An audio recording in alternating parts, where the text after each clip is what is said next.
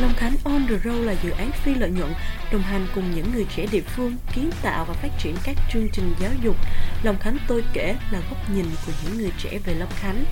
kể và chia sẻ những câu chuyện và thông tin đến với thính giả. Mình là Phúc, mình là Hân và mình là Vi.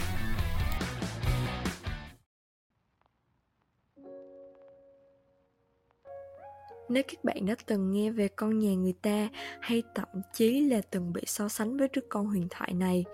thì trong một xã hội mà điểm số và thành tích luôn được đánh giá cao thì không thể tránh khỏi sự so sánh này. Vậy thì các bạn đã bao giờ tự hỏi rằng là những đứa con nhà người ta ấy trong truyền thuyết thì họ thực sự là ai và họ đang nghĩ gì khi mà mang trên mình một cái danh hiệu như thế này không?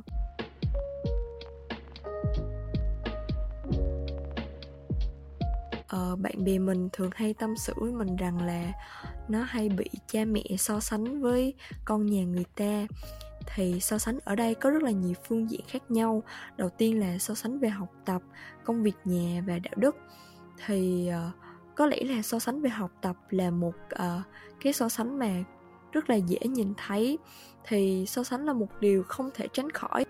Bạn mình thì uh, nó rất là hay bị so sánh về việc học tập. Còn bản thân mình thì ngược lại là mình thường hay bị so sánh về uh, làm công việc nhà mình thường hay bị ba mẹ phàn nàn về uh, không làm việc nhà và chỉ lo học tập không thôi. Thì nói đến đây thì cũng phải nghĩ đến cảm xúc của bạn mình. Thì cảm xúc của bạn mình ngay lúc đó thì nó cảm giác rất là phiền khi mà bố mẹ nói như vậy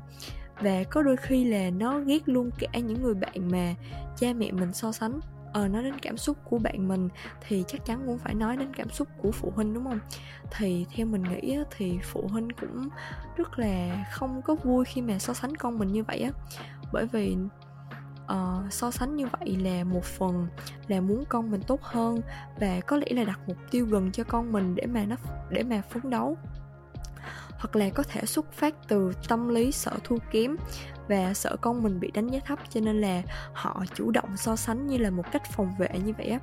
Và thay vì so sánh đồ đạc hay là quần áo đẹp thì họ so sánh thành tích của con cái mình như là một giá trị của họ và một đứa con vậy đó. Thì nói đi thì cũng phải nói lại, mình cũng phải nhìn nhận lại bản thân là những cái so sánh của ba mẹ có thực sự đúng hay không. Nếu như mà mình cảm thấy mình thực sự uh, chưa có cố gắng hết mức thì mình cũng phải uh, nhìn nhận về những lời so sánh của bố mẹ để mà uh, ngày càng cố gắng hơn. Uh, nói như thế không có nghĩa là chỉ những bạn bị cha mẹ so sánh mới cảm thấy không thích và không bị đem ra so sánh như vậy. Thì các bạn có bao giờ đặt câu hỏi trong đầu mình là uh, con nhà người ta trong hoặc kiếp trong mắt người khác có cảm thấy vui sướng hay không?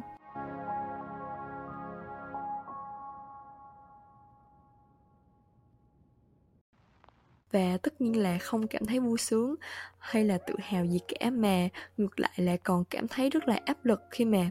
được người khác đặt cho mình một cái danh xưng con nhà người ta. Và bản thân mình thì cũng chính là một ví dụ điển hình.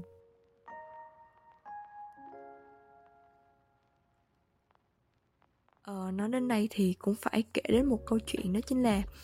ờ, hồi mình học cấp 1 và cấp 2 thì mình có học trội hơn các bạn trong lớp một tí cho nên là thường được thầy cô đem ra để làm thước đo cho các bạn trong lớp. Thì cảm xúc của mình ngay lúc đầu thì có một chút tự hào về những nỗ lực của bản thân nhưng mà về sau thì uh, mình không còn cảm thấy như vậy nữa. Và cảm giác như đó là một áp lực vì tự thấy bản thân chưa thực sự giỏi đến mức mà được uh, danh xưng nặng như thế và nó luôn khiến cho mình uh, mặc định là bản thân mình phải ngoan ngoãn và không bao giờ được mắc sai lầm. Uh, thật ra thì ngoài những lúc mà mình chăm chỉ thì cũng có rất là nhiều lúc mà mình bị sao lãng và có rất là nhiều khuyết điểm khác nhưng mà do mọi người không thấy được những cái khuyết điểm ấy mà mặc định cho mình là hoàn hảo. Nhiều lúc thì mình cảm thấy rất là nản và mệt mỏi uh, và mình muốn phá bỏ cái danh xưng con nhà người ta đó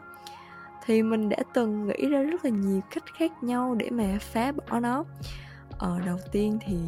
mình nghĩ là mình sẽ không làm bài tập về nhà sau đó sẽ ờ, quy phạm tất cả nội quy của trường như là đi học trễ rồi ờ, không nghe giảng bài rồi ờ, không đi khăn hoàng được các thứ. Nhưng mà rồi tự nhìn lại bản thân. Thì mình cố gắng là cho chính bản thân của mình chứ không phải là vì một danh xưng nào cả.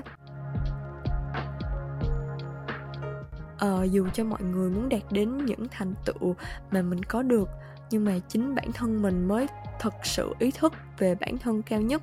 rằng mình còn thiếu sót gì điểm yếu của mình cần cải thiện ở đâu. Và khi đạt được những thành tựu thì càng cảm thấy thực ra là mình không có giỏi như mọi người nghĩ vì thật ra là còn rất là nhiều người giỏi hơn mình nữa. Thì bài học ở đây mình rút ra được đó chính là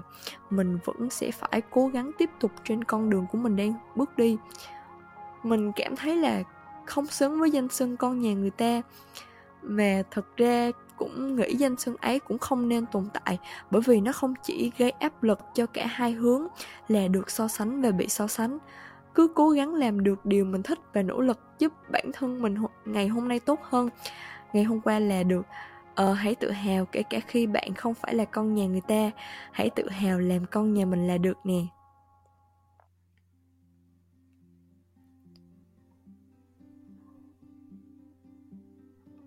Ờ, đằng sau những tấm bằng xuất sắc đều là những nỗ lực công sức uh, của chính bản thân mình. Vì thế những danh xưng của mọi người dành tặng cho mình có thế nào đi chăng nữa thì uh, chỉ có bản thân mình mới thực sự hiểu bản thân mình đang ở đâu và nên làm gì tiếp theo. Và mỗi con người chúng ta không ai hoàn hảo cả và thật khó để mà định nghĩa được hai từ hoàn hảo. Dù là con người ta trong mắt mọi người đi chăng nữa thì họ cũng có rất là nhiều khuyết điểm mà chỉ bản thân họ mới nhận ra uh, cụm từ con nhà người ta trong ngoặc kiếp uh, không chỉ gây áp lực đối với người bị so sánh mà nó còn là một sự nặng nề hơn đối với những người được gắn mát con nhà người ta và dù sao đi nữa uh, theo mình thấy thì cụm từ đó được sinh ra uh, chắc là để luôn nhắc nhở mọi người phải cố gắng nhiều hơn nữa để hoàn thiện bản thân mình hơn mỗi ngày. Và cảm ơn các bạn đã theo dõi hết số podcast ngày hôm nay Hy vọng các bạn thính giả có thể trải nghiệm những câu chuyện của mình một cách thoải mái nhất Và nếu bạn có thích hay có bất kỳ nhận xét nào về số podcast này hoặc có những câu chuyện nào muốn chia sẻ thì hãy nhấn vào link biểu mẫu tụi mình đính kèm ở phần mô tả kênh nhé. Những góp ý của mọi người sẽ giúp chúng mình phát triển hơn và hẹn gặp lại mọi người vào 19 giờ thứ bảy hàng tuần trên Anchor Spotify. Chúc các bạn có một buổi tối nghe podcast vui vẻ.